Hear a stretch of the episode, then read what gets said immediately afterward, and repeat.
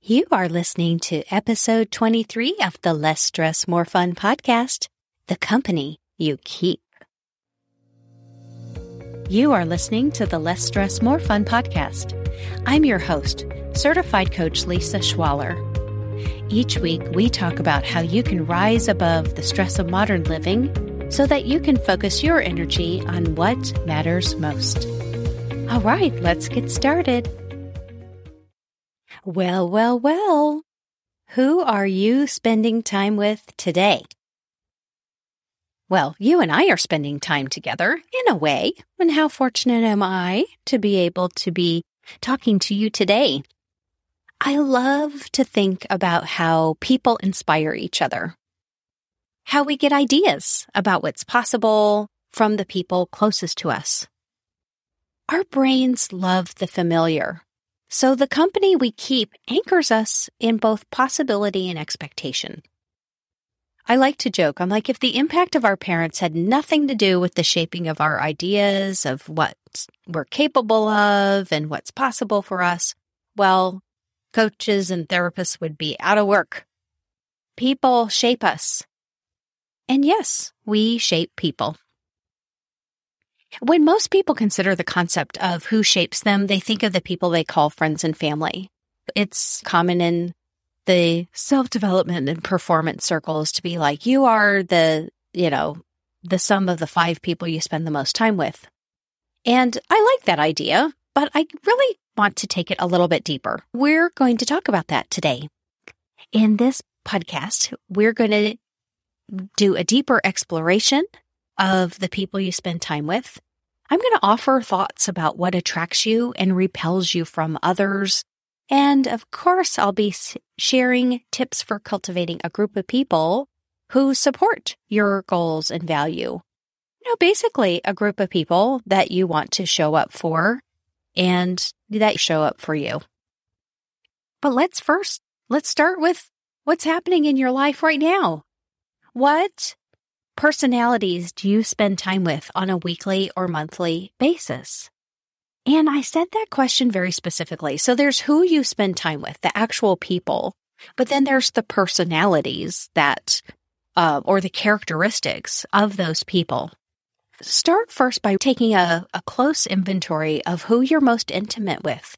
These could be family, close colleagues, even at work. These are the people that you trust with the broadest view of your personality. These are the people that you trust to show more of you. They're the people who know you, or you would describe that they're the people who get you, right? So these are the people that you choose to be emotionally, intellectually, comedically intimate with, right? They're the people who know you the best, that you would say. And now, kind of moving out to another layer, these are people that know you pretty well. They could even be like a lot of people, they're even immediate family or extended family. Like they're people who know you pretty well or have known you over time, but maybe not the deepest, most innermost you. And then out a layer from that are acquaintances, um, friends that you see just once in a while. It could be neighbors, high school friends you see on Facebook, and then I like to factor in when you think of people that you spend time with on a weekly or monthly basis, who are the fictional people you spend time with? This could be the shows that you watch. It could be the entertainment you choose regularly. It could be the podcasts you listen to or the YouTube channels that you follow. Get curious here. What kinds of entertainment do you choose regularly? What kind of characters in books have made an impression on you or movie characters that have made an impression on you. When you're watching the news or scrolling social media, what famous people do you spend time with? It could be politicians. It could be, uh, I don't know, celebrities. It could be, you know, thought leaders. Just getting really curious about the influence of personalities in your life. And it's the actual real humans that you interact with regularly, all the way out to the people that you learn from or pay attention to. And with that in mind, kind of doing that brief mental inventory of all of the personalities that are in your sphere. It's the company you keep in actuality and in your imagination. It's fun then to take it to the next level and thinking about what attracts you to or repels you from certain people. Have you ever thought about why you take certain people into confidence? You know, when we were talking about that group of people that you're the most intimate with, however you would define that, people who really know a lot of you, why did you choose those people to take into confidence? And, uh, you know, on the other side of the spectrum, why are some people irritating to you? There's a popular view in the psychological realms, including coaching, that we, individuals, tend to be attracted to and repelled by people who are similar to us. I'm going to be vulnerable and tell a story here. There's someone that I've known for a long time, decades.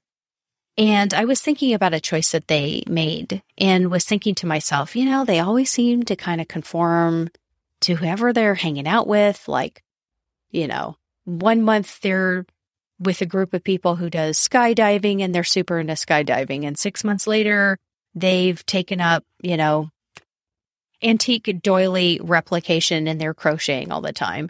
Of course, my coach brain was like, Oh, I love this like always never language. That's always a clue for me to pay attention because really it's so teen drama, right?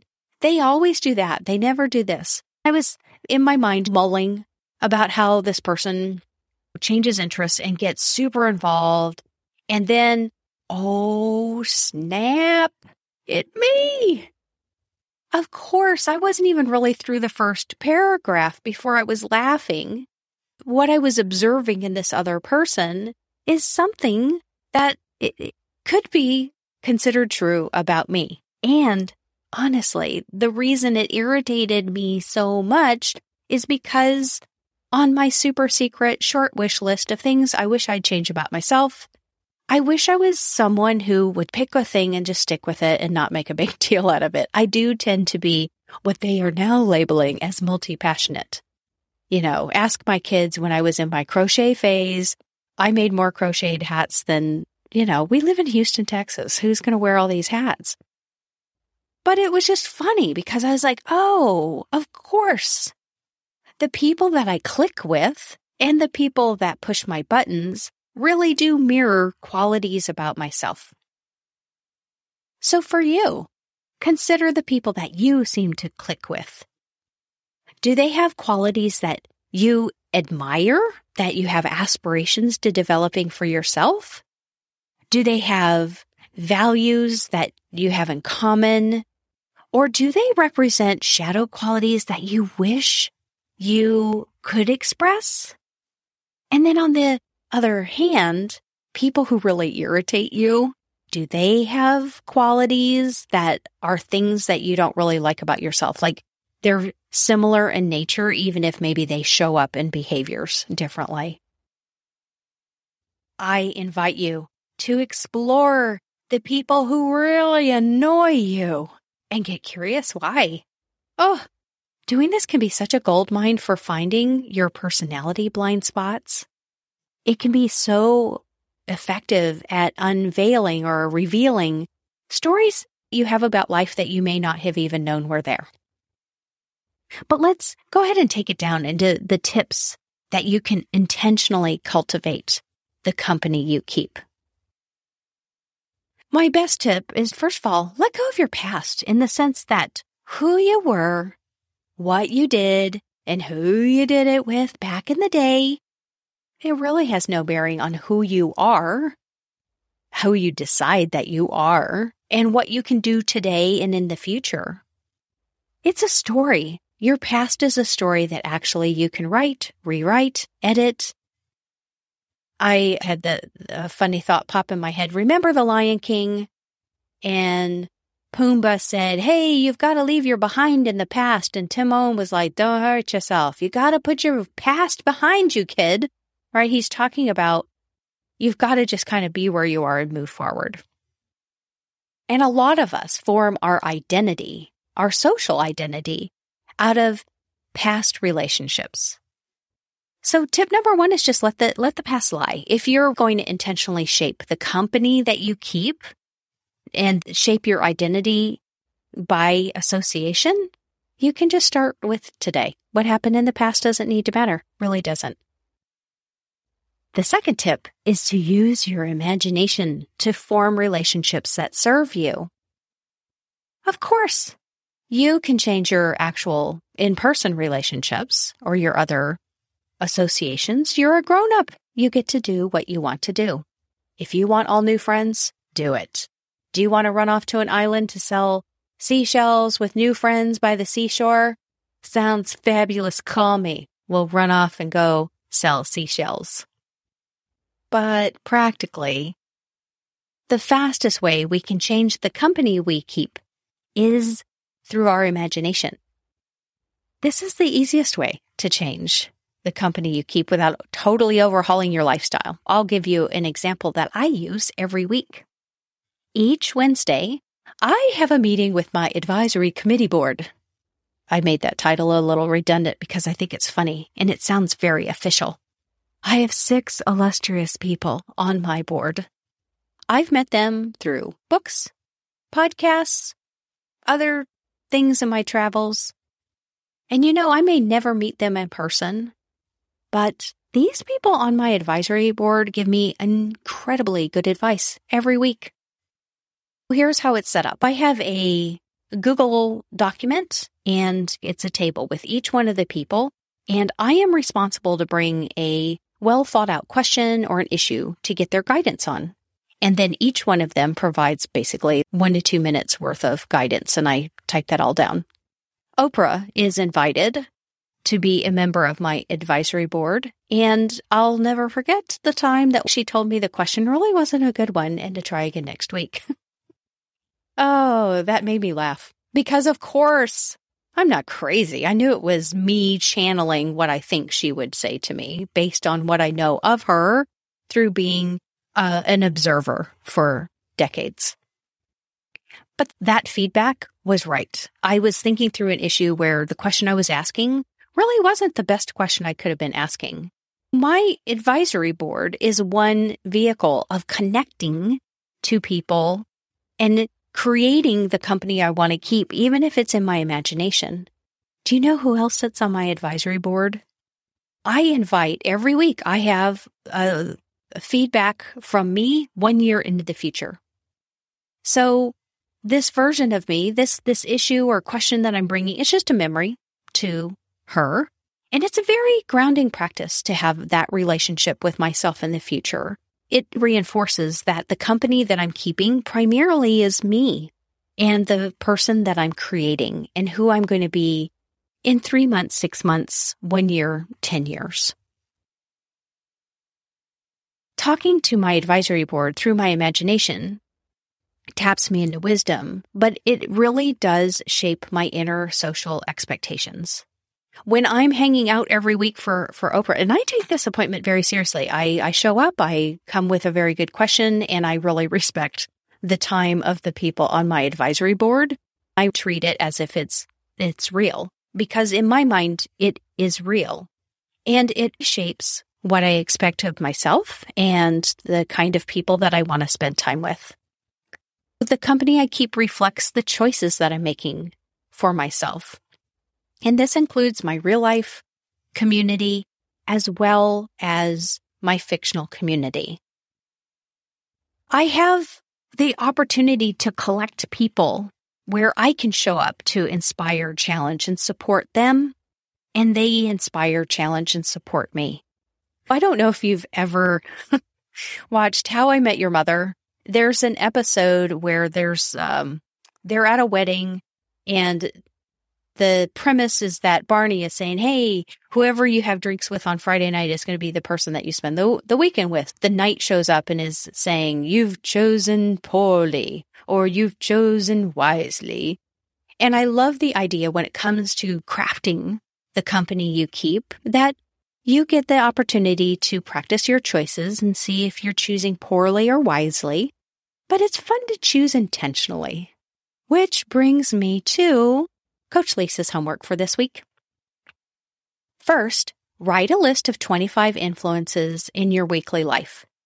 These are people who interact with you in reality, day to day, phone calls, family, colleagues. They could be the influences that come into you through entertainment like social media, TV, movies, books. And then look at that list of 25 people that the company that you spend time with every week on average and look at it objectively. What values do the people on your list embody? Whether they're fictional or human, alive or dead, real or imagined? Does spending time with these people, these characters, these personalities influence you in becoming the person that you want to spend time with? Because remember, you are the one and only person who is in each and every scene of your life.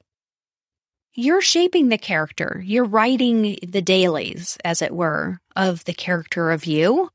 And you really do have so much more choice than you think around who's going to be part of the ensemble, the people closest to you that you're the most intimate and connected with.